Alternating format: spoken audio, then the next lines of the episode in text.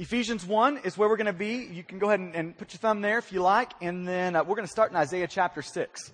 So Isaiah 6, Ephesians chapter 1. Great to see you.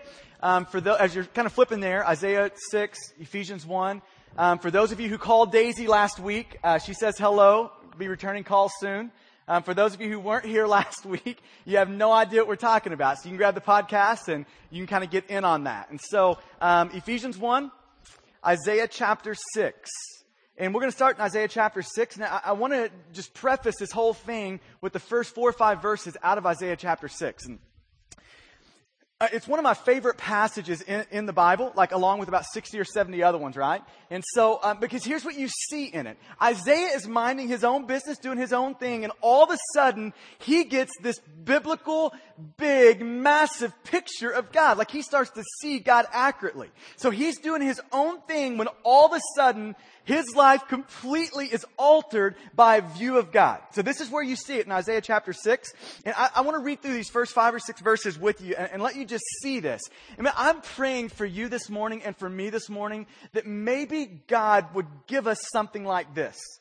So, so here it goes in Isaiah 6 um, starting in verse 1, he, he says this. In the year that King Uzziah died. Okay, so he's given us the time frame here. And then he's about to give us this vision of God that he sees. Like he is about to get a glimpse of God that is totally abnormal for us today. We don't think about God like this. Okay, so, so here's what he says. In the year that King Uzziah died, and here starts this vision of God that he sees.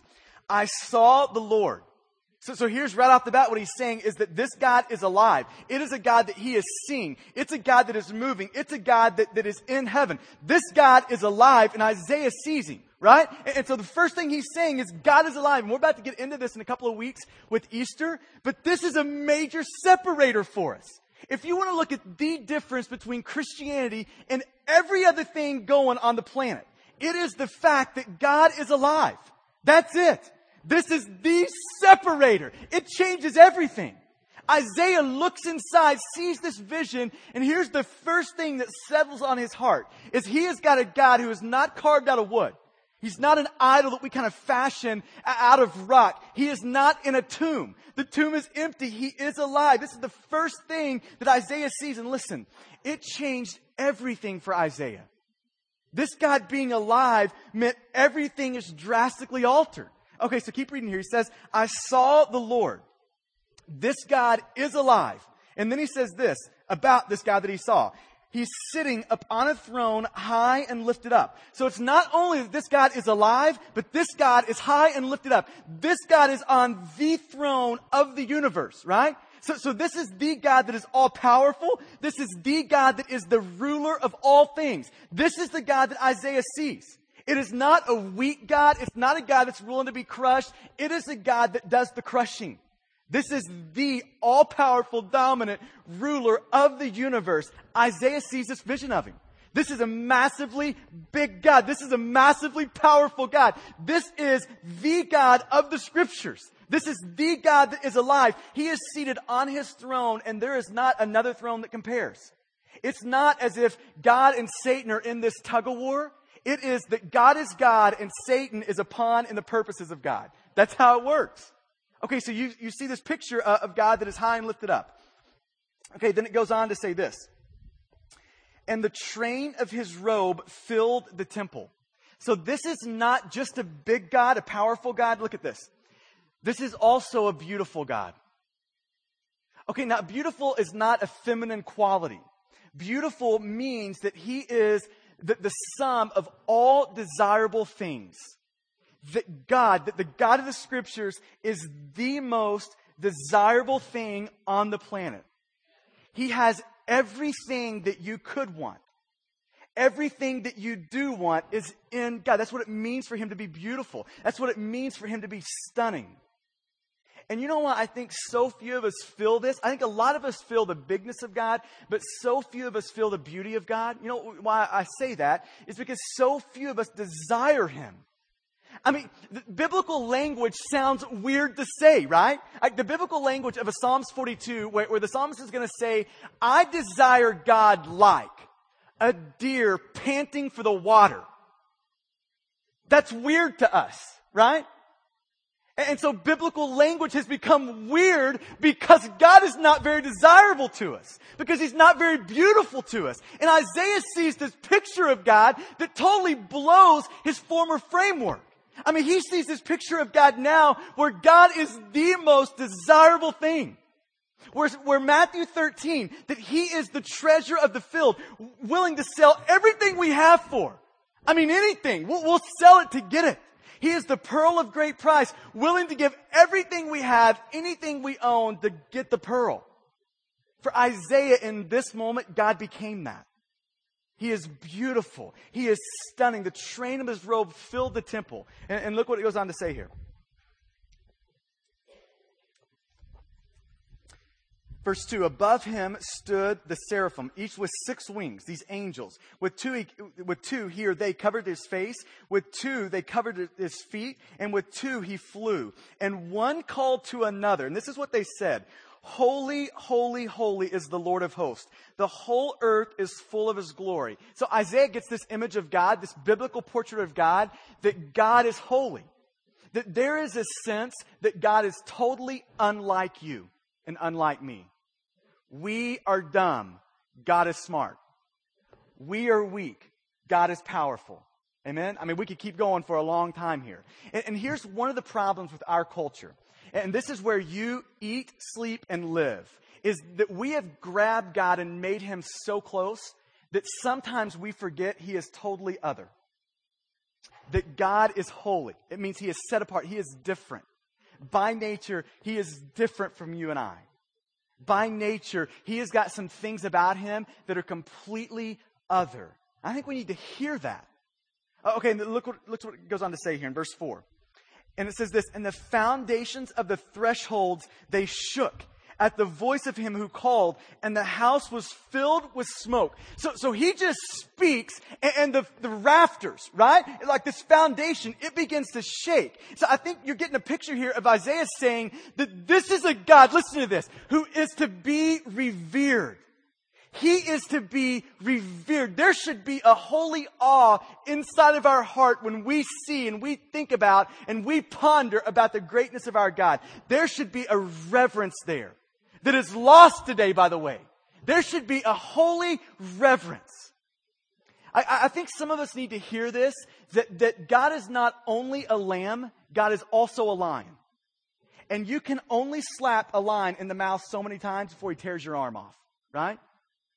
That God is not just a lamb, he is also a lion to be revered. To be, the, the stand back. This picture of God for Isaiah makes him fall to his knees, right? He is to be revered. Okay, now this is how this finishes up here. And this is really going to be the question for this morning. Do your eyes see this God? I, do, do your eyes, does your heart, do you have a glimpse of that God? Like, is your biblical portrait of God, does it fit this? I mean, that's going to be the question for us. So, so this is how th- this finishes up in verse 5. And Isaiah said, Woe is me, for I am lost, for I am a man of unclean lips, and I dwell in the midst of people of unclean lips. This is what happens when people see God. They see His holiness and they automatically see their sinfulness. And as, okay, now look at this. As that happens, as we see God's holiness, our sinfulness, the cross, the gospel becomes really glorious to us. And the larger that gap becomes between God's holiness, our sinfulness, the more Christ-like we become. The bigger the cross grows in our life. The more we forgive, the more we give, the more all of those things start to play out, the more we see that God of the Bible. Okay, now this is how it ends up.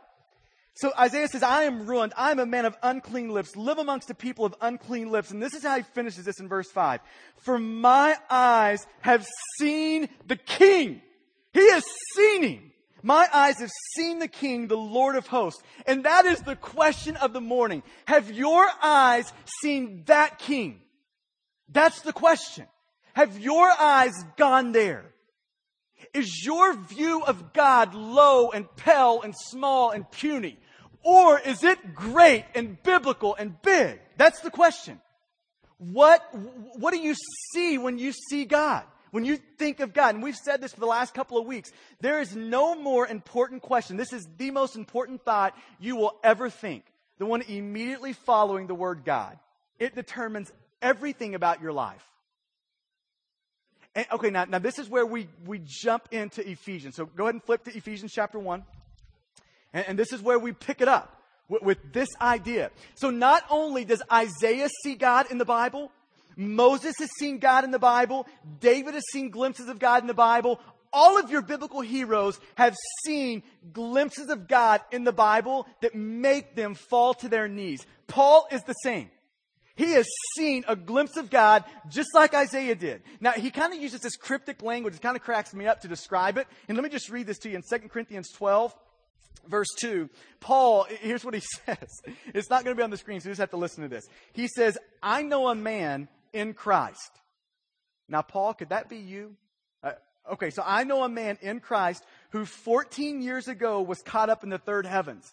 So he's using this cryptic language to say, I am the man who was caught up in the, like I saw Jesus, right? So, so I know this man who, who in Christ was caught up in the third heaven, whether in body or out of body, I don't know. God knows. And then verse three, and I know that this man was caught up into paradise. And he says this, whether in body, out of body, I don't know. God knows. And then this is how he finishes this. So he's saying, I got this glimpse of God.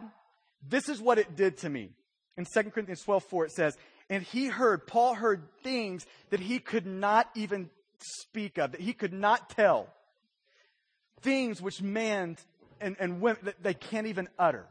That's what he's saying. So he's saying it in 2 Corinthians 12. You can just write that down and look at it later. But he's saying, just like Isaiah saw that picture of God, I have seen that glimpse of this massive God, this beautiful God, this all powerful God, this God to be revered, this holy God. My eyes, just like Isaiah, have seen him.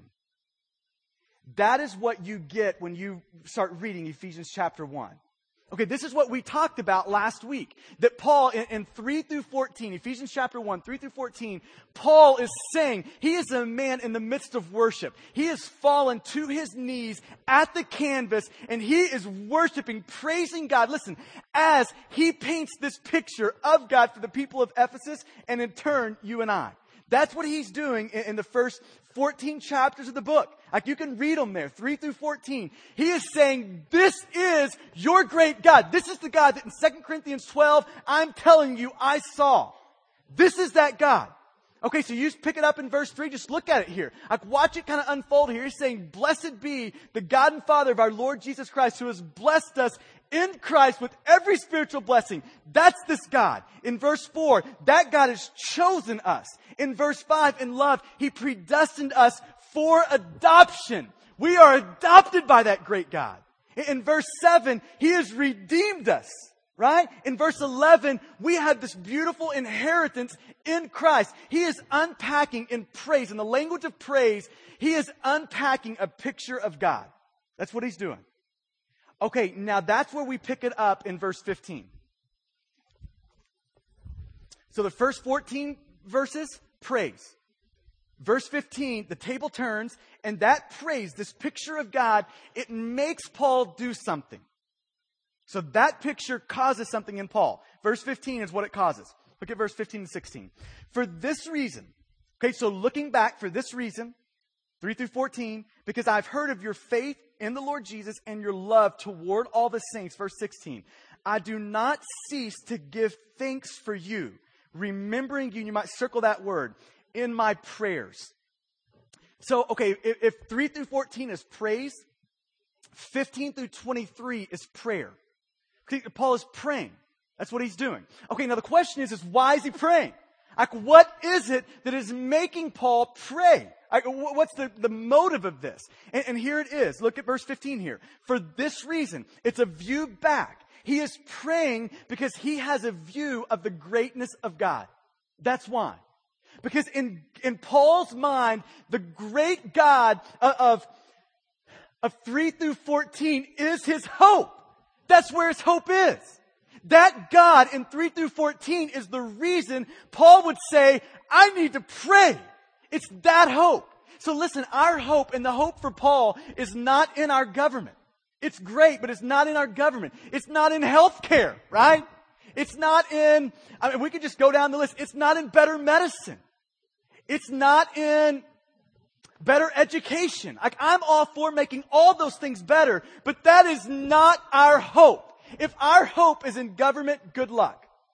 If it is in better medicine, good luck. Eat all the broccoli, take all the medicine you want to take, you're still gonna die, right? It doesn't, if your hope is in anything other than the God of Ephesians 1, 3 through 14, we are hopeless.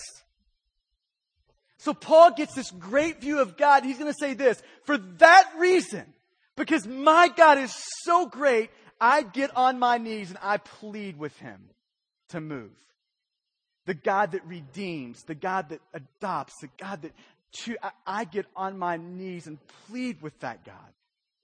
The view of God in Paul made him pray. Okay, second reason, he looks forward now. He says, for this reason, and then he looks forward at the people of Ephesus and he says, because of your faith in the Lord Jesus and your love toward all the saints. So it's not just the great view of God, but it's also because of his great love for people that he gets on his knees and prays. Those two things, his great view of God and his love for people. That's why he prayed. And okay, now, now look at what he says here. He says, your faith in the Lord Jesus, your love toward all the saints. That's the mark of every believer. That, that is what it means to be a Christian. That, that we have great faith in the Lord and, and we love the people of God. And listen, I am amazed in our culture how many people have no faith in Jesus, no pursuit of God, no wanting God, and no love for the people of God who call themselves Christians. Faith in Jesus, love for the people of God, giving our lives in sacrificial service to the people of God, those are the flowers that bloom in the life, in the tree planted in the gospel. Are those things blooming in your life? Faith in God, love for the people of God. I, maybe you could think of it this way with me. When you maybe look around this room, are there people that you that you would say, I love them? And listen, I, I know that, like, let's just take the men in here. I, you, have got to kind of do that under your breath, right? I mean, I, I love anything is under your breath, right? And so l- let me just be that guy who breaks us out of that. I love some people in this room. I love them. Like, I would give my life for some of these people in this room. I would sell my house for some people in this room.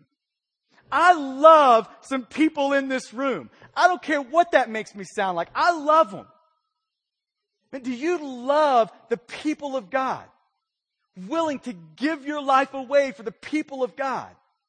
That's what he's saying. Okay, so, so like maybe you could think of it this way. The answer to praying more is not to love prayer more. That's not the deal. If you want to be a better prayer, if you want prayer to have a more central place in your life, you need your view of God expanded and you need your love for people to grow. That's what's deficient. If we don't pray, and listen, I, I, I think if we went around this room, most of us in here would probably say, my prayer life is not what it should be. The answer is, God, give me a great view of you and give me a great love for people. That's our answer. So Paul prays. Why is he praying? He's got a great view of God and he's got a great love for people. Okay, now the question becomes, what's the content of his prayer? What is he praying for the people in Ephesus? Okay, what, what's he praying? Okay, now before I answer that question, let's make sure we've got the context set. The context goes like this, and remember back to the intro, Acts 19. We've got the people in Ephesus, they're very spiritual people. They've got their God, he is in stone, or she is in stone, it's the Temple Diana. That is their God of choice. They are great worshipers and great idolaters all at the same time. Okay, so they've got this, this Artemis or Diana, same, same goddess. Um, th- they are doing a great job worshiping this thing, right? Okay, now all of a sudden in Acts 19, here's what unfolds. You've got a revival that breaks out in Acts 19. Here's why. Because there was a great awe of God that fell upon the people. They saw a glimpse of God that made them fall to their knees. Okay, that's first part of revival. That we see God. We are in awe of God. There's a reverence there. The, okay, now here's the second thing that happened. The name of Jesus was proclaimed. The name of Jesus was lifted up. And then here's what happens in the people. In the people, they start to confess their sin and they make a covenant with God of a resolve for a different way of living. They bring what would be the equivalent of $6 million out on the street in books, magic books, and burn them.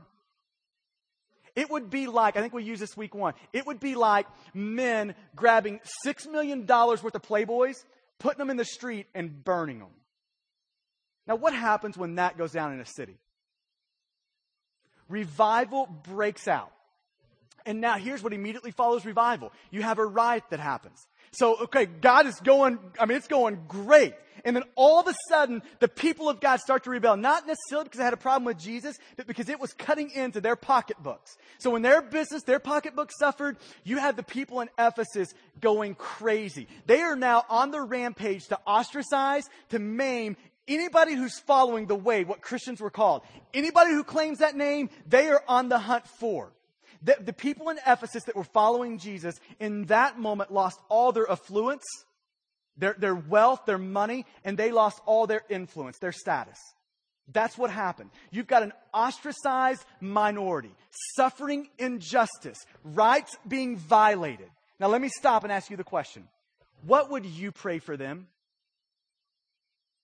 What would you pray for them? Maybe I could ask this What do you pray for people?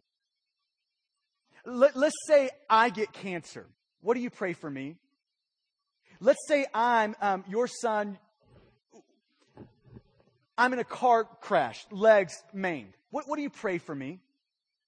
What, what do you pray for people in the midst of great suffering? Now, I want to show you what Paul prays. Verse 17. Here, here's the prayer so I'm praying for the saints, and here's what I'm going to pray. Verse 17. That the God of our Lord Jesus Christ, the Father of glory, may give you. Look, look at what he's asking. He's not asking that your rights wouldn't be violated. He's not asking that you have a suffering free life. He is not asking for no cancer. He's not asking, I mean, you just kind of fill in the blank there of things he is not asking for. And look at what he is asking for that the God of our Lord Jesus Christ, the Father of glory, may give you a spirit of wisdom and of revelation in the knowledge of Him. In the knowledge of Him. Okay, look at the next verse, verse 18. Having the eyes of your hearts enlightened.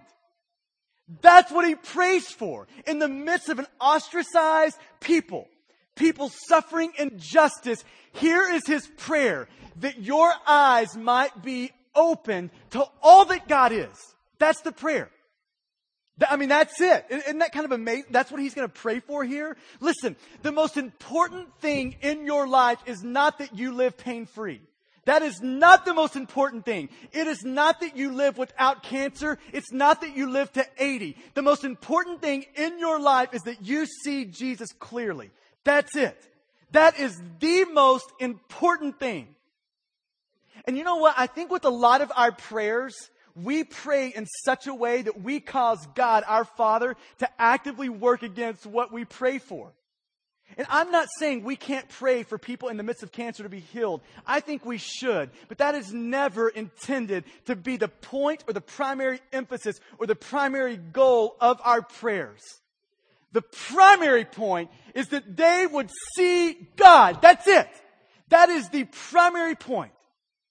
And maybe as opposed to praying that we would have relief from all temporal suffering, maybe we need to start praying for ourselves that God would do whatever it takes to get our eyes where we can see Him clearly. Maybe that would be a better prayer for us. That God would put us in a position to where our eyes can see the King. Maybe that would be it. And here's why this is so important. It's because the more clearly you see God, look at this the more fully you love God and obey God. The more clearly you see God, the more fully you love and obey Him. If you are, let, guys, look at me up here. If you're a man in your marriage and you are not living godly in your marriage, you're not investing into your family, you're not spiritually leading, protecting, nurturing your family, if, you, if you're not in that role yet, Your, your solution is not to white knuckle it. Your solution is not to try harder. Your solution is to see God. That's your solution. If you're in this room and you spend uncontrollably, your solution is not to try harder. Your solution, first and foremost, is not to get a better budget. Your solution is to see God so you don't think you have to want everything. That's your solution. Now, we could spend all day giving illustrations of that, but that is where change begins. If you need obedience, if you need a better love for God, it starts with seeing God clearly. I, okay, think about the prophet Isaiah. This is, this is a guy who got a job that nobody wants. Okay, so God comes to Isaiah and says, you're gonna be my man to preach my gospel. So, okay, great, I'm in. Okay, now, now God did not come along and say, and, and here's what's gonna happen. You're gonna plant a church and things are gonna go great. And they're gonna come in. I mean, it's gonna be a great thing. You're gonna see people say, I mean, it's gonna be awesome. It wasn't that. It was Isaiah, you're gonna preach for the rest of your life and nobody's gonna respond.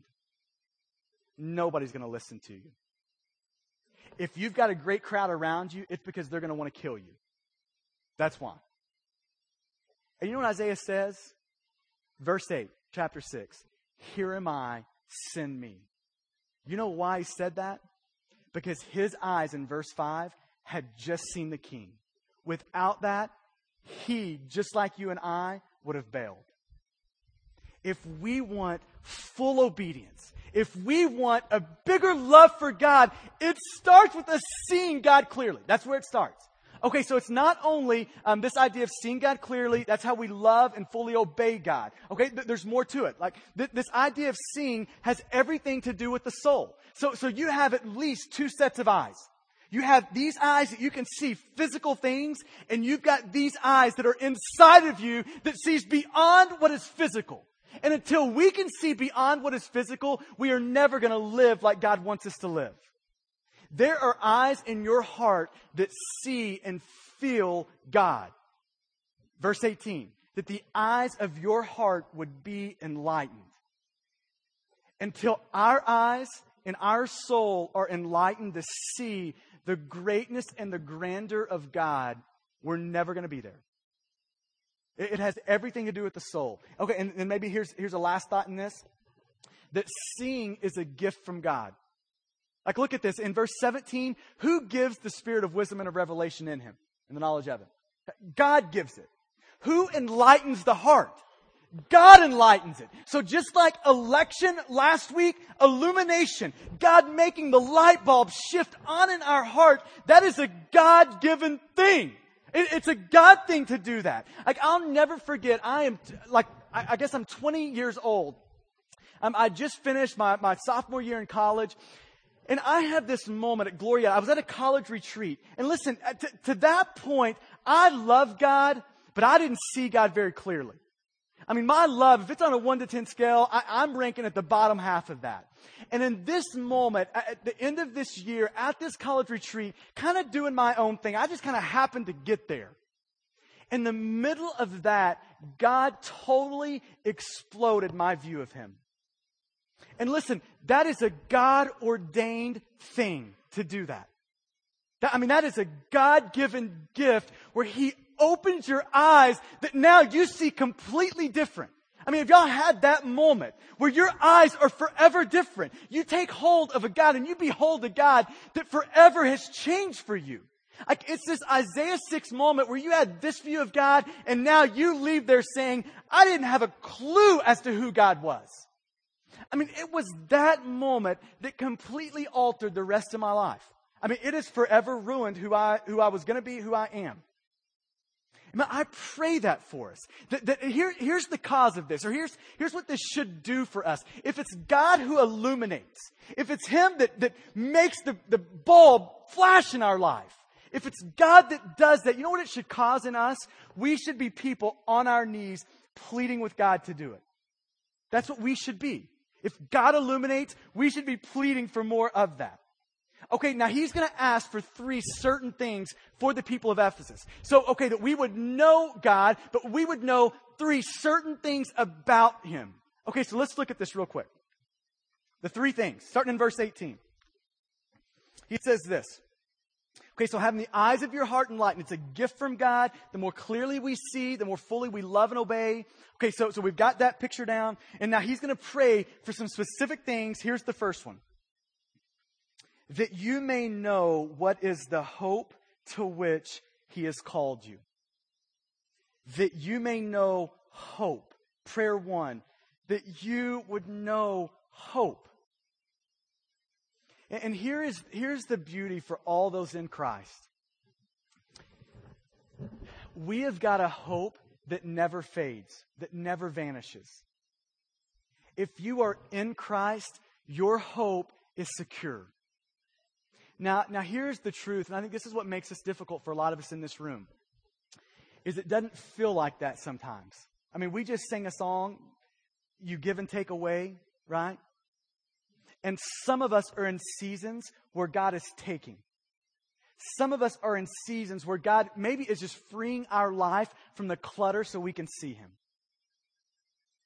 And in the midst of that, it doesn't feel like there's a lot of hope. But here is the reality for everyone in Christ.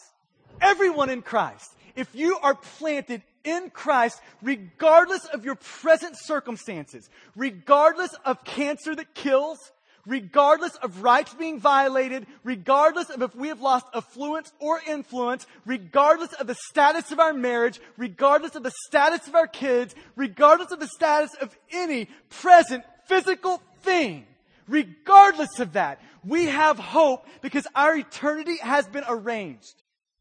That's where our hope is. Regardless of our present circumstances, we have a secure future inheritance. Isn't that beautiful?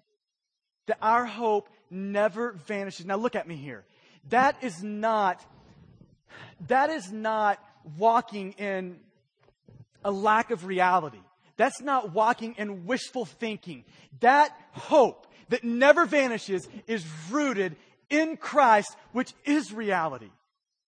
That it is rooted in, in what the God that makes real, like it is rooted in Christ. Your hope that never vanishes. Oh, okay, now, now keep tracking here though. It's not only a hope that never vanishes, and I think this is, this is beautiful, is it's also a hope that anchors the soul. Hope, like Paul is praying that we would have a glimpse of this hope that anchors us. That regardless of what sort of storms, and listen, we are all guaranteed storms, and oh, it's a guarantee.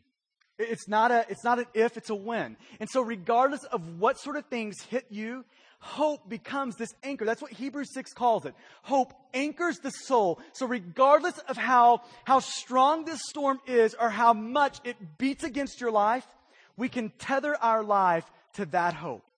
We can tether it there. Okay, so, so this is where this became a reality for me. I'm 22 years old. I get hired at Walnut Ridge. I had no idea what I was doing. Like, I look back and sometimes I think, why did you hire me? Like, did you know I was here? And like, I was way green. I didn't have a clue. Like, I just stepped in off the street and I've got this, this fairly large ministry that I almost wrecked three or four times. Like, I mean, it, it was bad. Six months into it, um, we get one of those phone calls. And that phone call sounded like this. Um, do you want to do this funeral? We didn't have any idea who these people were. It was a random call, random people, never seen them before, never heard of them. We got that call. So it goes through kind of the ministerial staff. It starts at the top. Do you want to do it? No, I'm out. Goes to the next person. Do you want to do it? No, I'm out. Third person, fourth person, fifth person, sixth person. Now it's to me.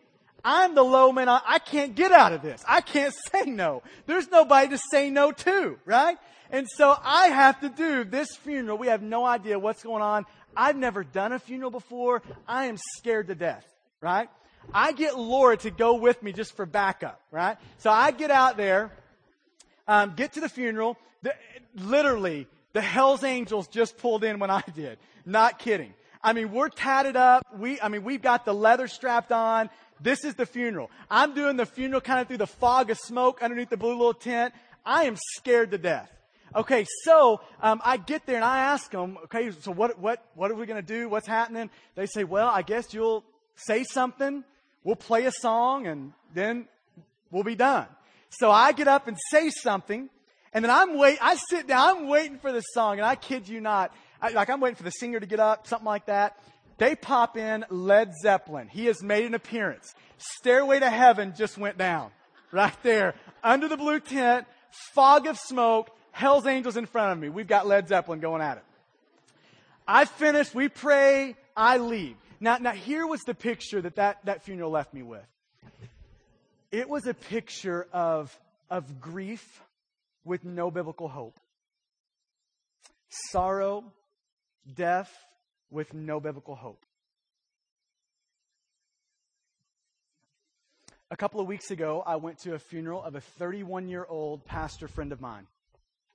Um, got a young wife, got a four year old daughter, or four year old son, one year old daughter. Um, he, he, he was one of those guys who had a really hard time shutting his mind off, so he would take Tylenol PM. And uh, took enough of those where it did a lot of damage to his kidney, eventually his livers, his liver. And uh, he goes into ICU. They take him to the hospital. Um, he's in the ICU for two days and dies in the hospital. Little wife, young family. So we go to the funeral, and uh, the wife gets up and she does the eulogy. Not sure I could have done that. And so she starts and she gives the man behind the pulpit. Um, she gives these tender pictures of him caring for their kids, um, investing into their kids, growing their family in the things of God, teaching their family the things of God, kind of the man behind what you see on the stage. And then she, she talks about these two days in the hospital and how, how God had kind of planted in our heart Psalms 116. And so she starts reading Psalms 116 over and over while she's in the hospital, watching her husband die. And she gets to Psalms 116, 15, and it says, Precious in the sight of the Lord is the death of his saints. And so she's talking about this internal struggle that's happening inside of her heart in a hospital room watching a 31 year old man die. Like there's times she wants to believe it, but just can't, right? I mean, there's times that she loves it and claims it, but then times she hates it all at the same time. Um, Barry dies. She gets home on that Friday night and she, uh, she looks at Barry's desk where he does a study and sees the treasury of David, where um, Charles Spurgeon had commented on most of the Psalms. And so she, she grabs the one on Psalms 116, turns to verse 15, and here's what Charles Spurgeon said. And this is how she closed her time at this funeral. She read this quote, and it's going to be up on the screen for you. This seems, this verse, Psalms 116, 15, seems to indicate that the song was meant to remind Jewish families of the mercies received by any one of the household, supposing him to have been sore, sick, and to have been restored to health. For the Lord values the lives of the saints and often spares them where others perish. But now here's the other part. They, the saints, shall not die prematurely. They shall be immortal till their work is done. And when their time shall come to die, then their death shall be precious the Lord watches over, and this is what she quoted and emphasized. The Lord watches over their dying beds. Look at this phrase. The Lord smooths their pillows, sustains their heart, and receives their soul. Those who are redeemed with precious blood are so dear to God that even their deaths are precious to Him. I left that funeral thinking, that's the hope in God that we have got a God that Romans 8 is going to say that I'm convinced of this, that nothing shall separate us from the love of Christ. Life or death, it's not to do it. Angels or rulers, not to do it. Not height, not depth, not powers, not things in this world, things in the one to come. Nothing in all of God's creation can separate us from the love of Christ. That is our hope. That is the anchor That is the thing that never vanishes for those in Christ.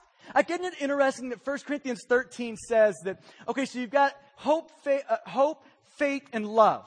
Hope is the greatest, though, it says. And here's why. Because there will be a day that our hope, Jesus, is standing in front of us. We'll have no more need for hope. There will be a day that we'll have no more need for faith. The object of our faith will one day stand before us, and all we'll have left is love.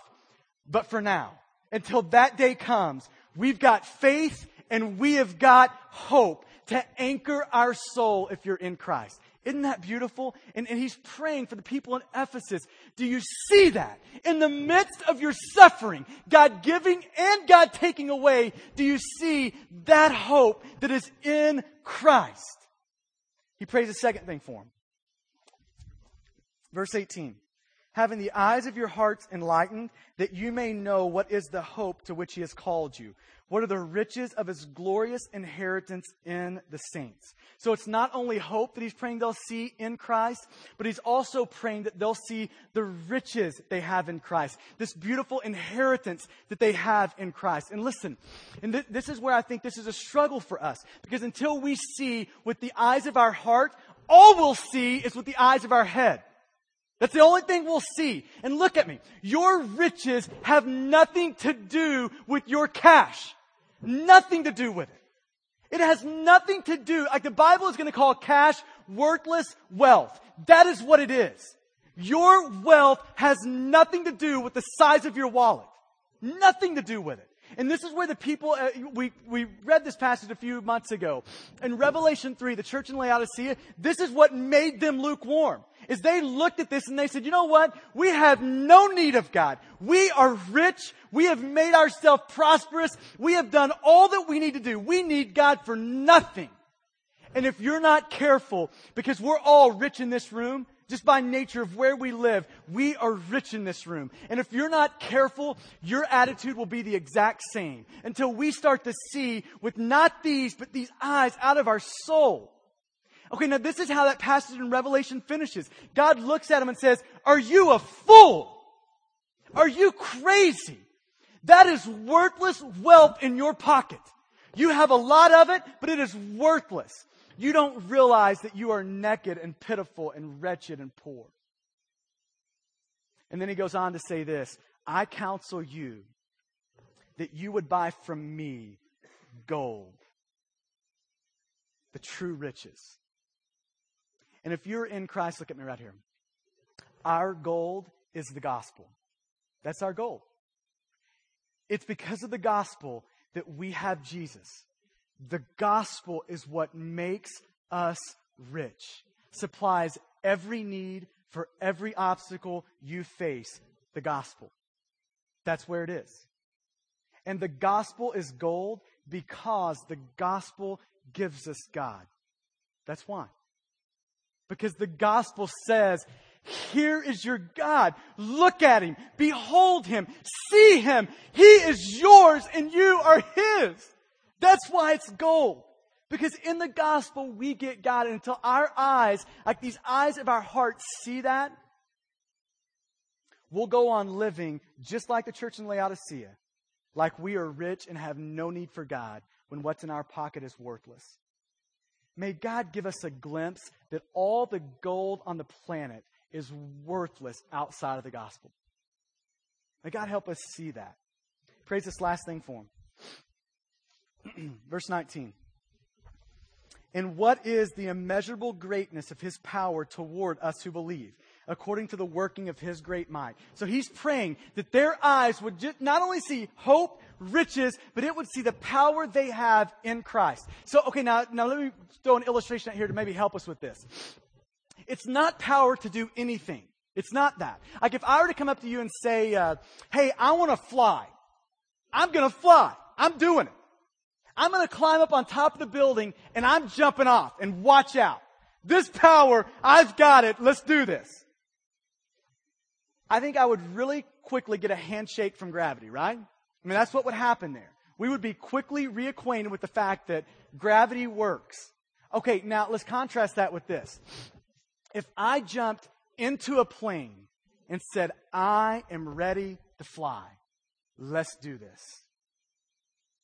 I can sit back in the seat, I can grab a book, and I can look up, and in no time, we'll be 30,000 feet in the air. And that's our imagery here. That when we are in Christ, we have the power of another working for us and in us for His glory, our joy, when we're in Christ. Okay, then he, he, uses these illustrations to help bring to life this power. So look at what he goes on to say. Verse 20. This is the power, this, this power that we're talking about here. It's the power that he worked in Christ when he raised him from the dead.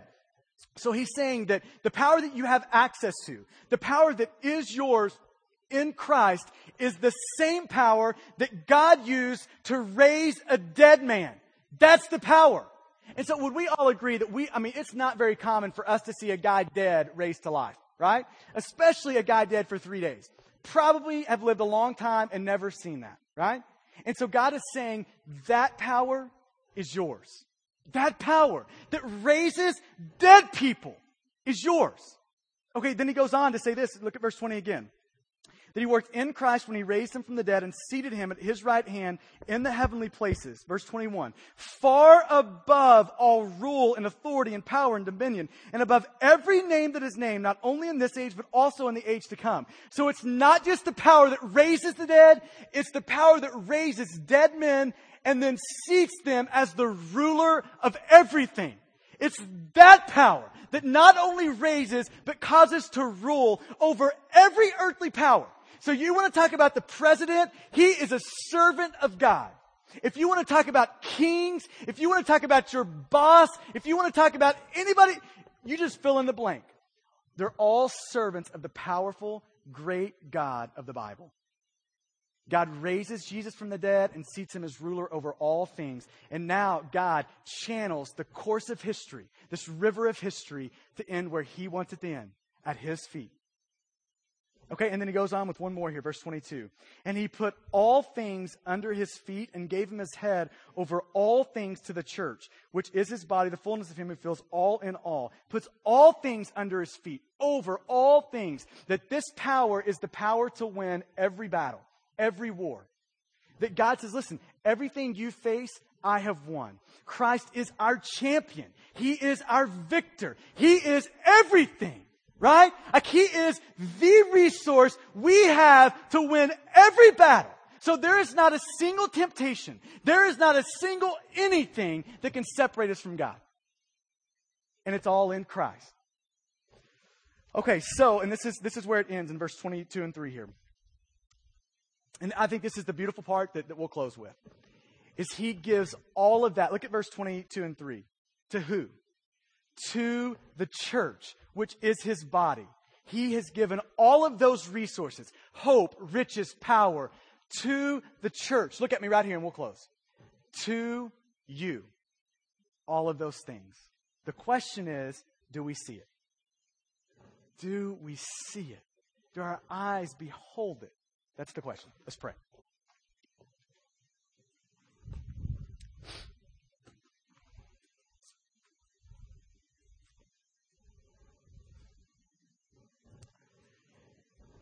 Have you ever wondered why we don't see more the power of God working in and through our lives? Now, I wonder that all the time. I get so sick of hearing, in, in a good way sick, but I get so sick of hearing how God is moving in China, in Latin America. I mean, I love it, but I want to see it. And have you ever just stopped and asked, why don't we see more of that power that raises, that seats in the place of honor and rule, that wins every battle, every, every war? Why don't we see more of that? And, and you know what I think one of the answers are that we need to hear? Is I, I think one of the reasons we don't see more of it is because we don't place ourselves in positions of faith and risk where it has to happen. That we live so comfortable that we live in, in, such a state of security, that we worship security to a degree that we won't step out in dangerous and risky situations, aka gospel conversations. That we won't step out in risky situations to make sure the power of God sustains us. That, that we stay contained in, in our lives where we can do it, where our power works, where we've got the control. So man, I pray that for us that we would be risky people. We would be people that um, would place ourselves in positions to where the power of God, the hope of God, the riches of God have to be apparent. Have to be apparent. So, so here's, we're going to do t- today a little bit different at the end. And I'm going to start by asking you this question do you need to see more of God? That's the question. I mean, do you need your eyes to be enlightened? You can see God. Now, now, here's the evidence of that. Like when that happens, we have got a desperate pursuit of God happening. When, when we have seen God, we are stalking God. We are on the hunt for God. I mean, how many people do you know that way? See, when our eyes see God, we fully love Him. We are fully pursuing. We are on a full frontal, passionate, desperate pursuit of that God. That's what happens when we see God. Do you need the eyes of your heart enlightened? Do you need God to wipe away from the, the scales here? Listen, this is the this is the battle. This is Satan's major ploy, 2 Corinthians 4 4, that he would blind the eyes of unbelievers, right? And so I think there's application for believers as well. That we continually, for the rest of our lives, have to cut away curtains and veils so that we can see Christ well. So, so do you need some things cut away?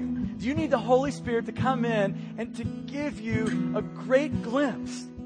To set your life on this passionate, desperate pursuit where you would see the hope, the riches, the power of who we are in Christ. And this is not just something we will have, this is something that we do have. You need God to do that for you. That's a gift from God. So if you need that, would you just look up here at me? If you would say, man, I want that. I need that. Like right now, I'm desperate for that. Why don't you, why don't you make sure you look up here at me? Thank you. Thank you. Look up here at me. Awesome. A lot of eyes across the room. Great. Great. Great.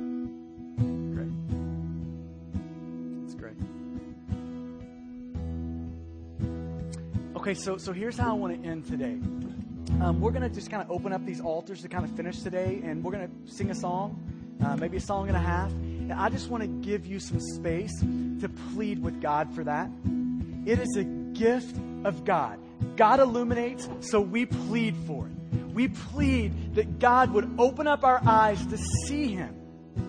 Okay, that's our part of this. We plead God that He would do it. Okay, so we're just going to open this up and, and allow you to pray. Maybe, maybe this. You want to know the thing you can pray for a wayward friend, a wayward family member, a wayward child, is that God would open up their eyes. So if you need to pray for, for maybe a family member, a friend, a coworker, this would be a beautiful time to do that. So you, you've got a couple of options. You can just turn around in your seat there. You can come up here to the front. I would encourage you to do that. I think there's just something that comes along with movement in a time like this. If you want to come up here and pray, you want to grab your wife, your family, you want to pray, you can use this stage, this the front of this up here. Um, and I just want to invite you to do that. And, and if you if you didn't raise your eyes and look up at me, then here's what I'm assuming that, that God has set your heart in such a way that He has been enlightened, He has been really gracious to you recently. And maybe you want to come and pray over a friend that you see up here that is praying, God, do that. So maybe you want to be used by God to just come over and pray over um, some of the guys that looked up. So I'm going to pray. We're going to sing, and we'll open up this, this front for you. God, we love you, and God, I pray for um, people that I love across this room families, dads, moms, teenagers, singles, college. God, I pray for our eyes to see you, to know you. God, you tell us, the psalmist says in Psalms 1, um, 19, verse 18, the psalmist pleads with you, Open up our eyes that we may see the wondrous things from your law. Open up our eyes. So God, I pray that. God, I pray that you would do that. You'd be faithful, that you would, that you would come in and move in our hearts this morning. God, that we would have a view of you that is so big, so beautiful, that we would love and joyfully surrender all that we are to you. So, God, I pray that in your great and glorious name. So, why don't you stand? And if you need to make a move this morning, you feel free to do that.